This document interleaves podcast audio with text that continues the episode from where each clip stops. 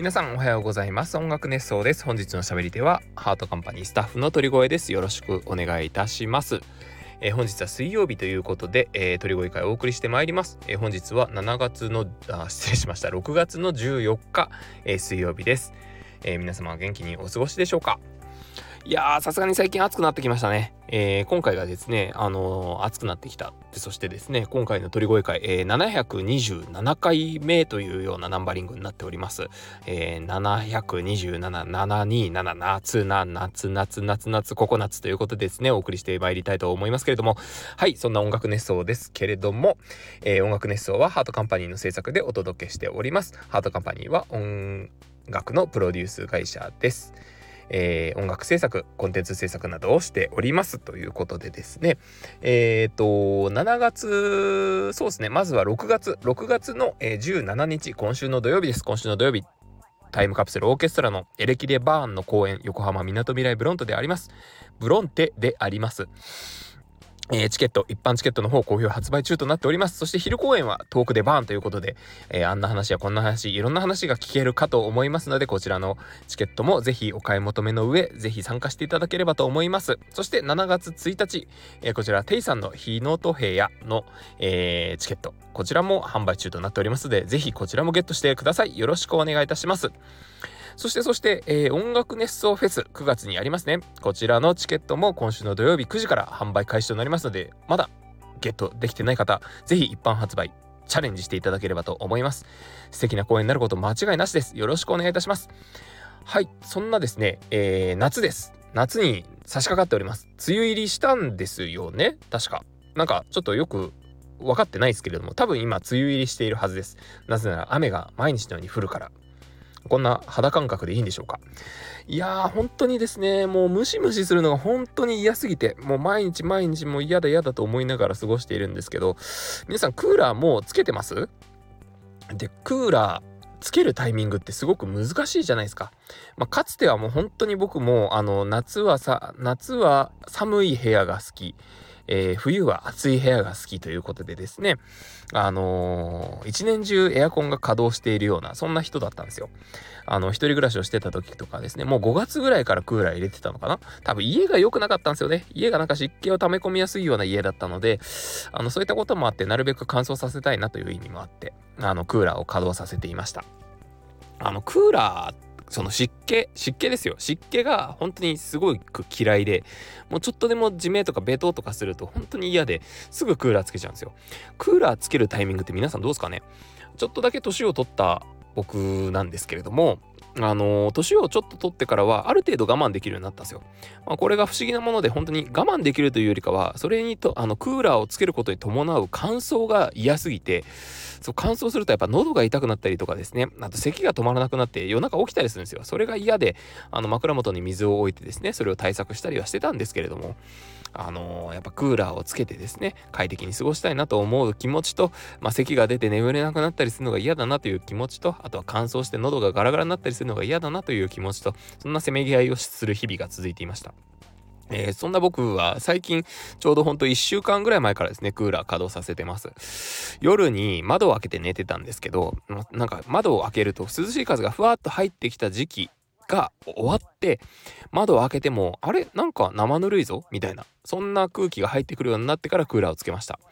クーラーってつける前に掃除した方がいいって言うじゃないですか。でもなんかあの簡易的にそのクーラーの、えー、掃除というか、えー、エアコンの掃除ですね。というのを、えー、済ませれる方法というのがありまして、まあ、もちろん夏入る本番に入る前に皆さんもやっていただきたいなと思うんですけれどもあのクーラーを最強モードにしまして一番冷えた状態多分18度とか16度とかですかね。クーラーによって多分違うと思うんですけどクーラーとエアコンですね。エアコンとクーラーって間違いがちじゃないですか。あのエアコンです。エアコンエアコンです。エアコンです。エアコンの設定を、えー、冷房の一番最強モードにして、えー、風量も最大にして一番冷たい状態にして窓を開けた状態で、えー、30分だったかな？かなんか稼働させておくと。そしたら内部のあのー、ですかね、えー、カビだったりホコリだったりが一回凍結することになってそれがあの排水口じゃないな。何ですか？あれ、えー、室外機のあのホースから流れていくみたいな話を聞いたことがあるので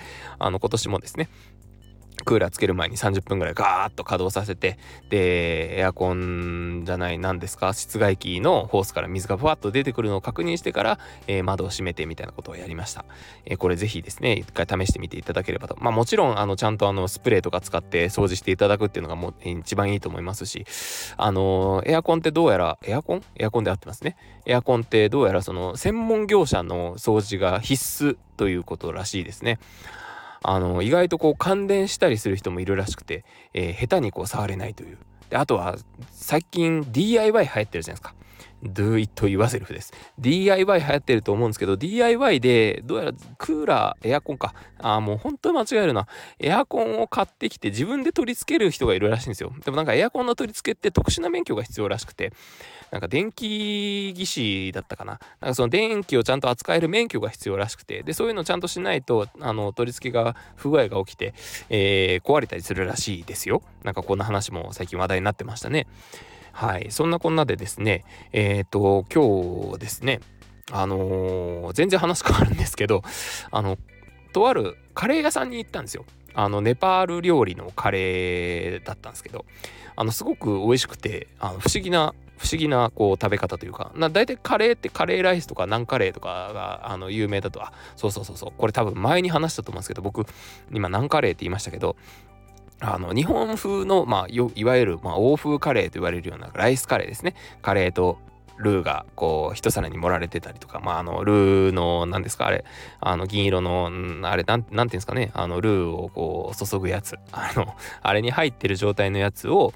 あのー、食べるやつ。食べるやつ。なんかなんかすごくアバウトだな。えー、まあその一皿になってるカレーとライス一皿にして食べるやつ。あれは、えー、基本的に僕の中ではカレーと呼ぶんですよ。カレーです。カレーと呼ぶんですけど、えー、なんとかそういったいろんなこうつけて食べるやつ。あれは全部カリーと僕の中では位置づけてます。あれのカリーと呼んでるのはそっち系。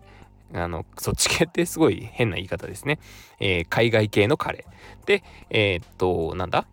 ライスカレーの方はカレーなんですよ。僕の中ではカレーとカリーで明確にこう区分をしているわけですけれども、まあ、前もこれ多分昔の音楽熱奏僕喋り始めぐらいの時にお話ししたような気がしてるんですけどこれを人にこう説明する時に何食べたいみたいな。な今日何食べよっかってなった時にカリー食べたいなみたいな。カリーって何このこの人もしかしてカレーのことカリーって呼ぶ人なのかなみたいな感じで思われるわけですよ。でも僕の中では明確なルールがあってそういうふうに言い分けてるわけなのであのカリーとはこういうものですよっていう説明をするんですけど今よくよく考えるとこの説明をしているの結構無駄だなと思って。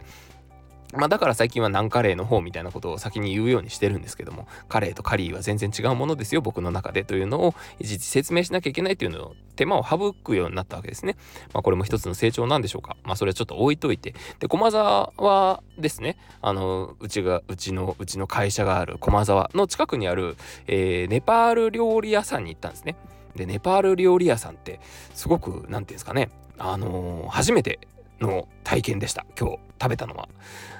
大体そのインド系のカレー屋さんってあのインド人の方がインド人の方インド人の方がやってるっていうようなイメージですけど基本的には皆さんネパールの方らしいんですよ。ネパール人の方らしくて。ネパール人の方が大体やってらっしゃると。でそんな中でもネパール料理に特化したネパール料理ネパール料理屋さんだったんですね。でカレーを食べたんですけどなんかちょっとやっぱりこう何ていうんですかね異国を感じるわけですよね。なんか日本人向けの味には一応なってるんですけどあのご飯があってそれにお皿に盛られてるいろんなものを混ぜながら食べるというスタイルの。で色をこう味を変えたりとかでこうちょっとこう食感を変えたりだとか。でそういうのをこう試していくカレー屋さんで。で、辛さが4段階から選べる。0、1、2、3っていう、まあ不思議ですよね。0からスタートするって。0、1、2、3とかから選べるんですね。で、辛いのは、まあそんなに得意ではないけれども好きなんですよ。で、どうしようかなと思って店員さんに、あの、辛いですかねって聞いたら、2?2 って言われたんですよ。あの、店員さんがもう2を進めてきたんで、じゃあじゃあ2でっていうことで2にして、まあ、美味しかったんですよね。あの結構ちゃんと辛みを感じて。で一緒にあの何ですか、ね、豆のスープがついてきて。でその豆のスープがポタージュみたいになっててすごく甘甘いというか甘みを感じるうまみですかね？難しいな。を感じる結構ちゃんとしたこう豆のスープ。ちゃんとした豆のスープってまたこれも変な言い方だな。えっ、ー、と豆のスープ。豆のポタージュみたいになってまして。でそれを混ぜながら食べるんで辛いカレーもうまくマイルドな感じになってすごく食べやすかったです。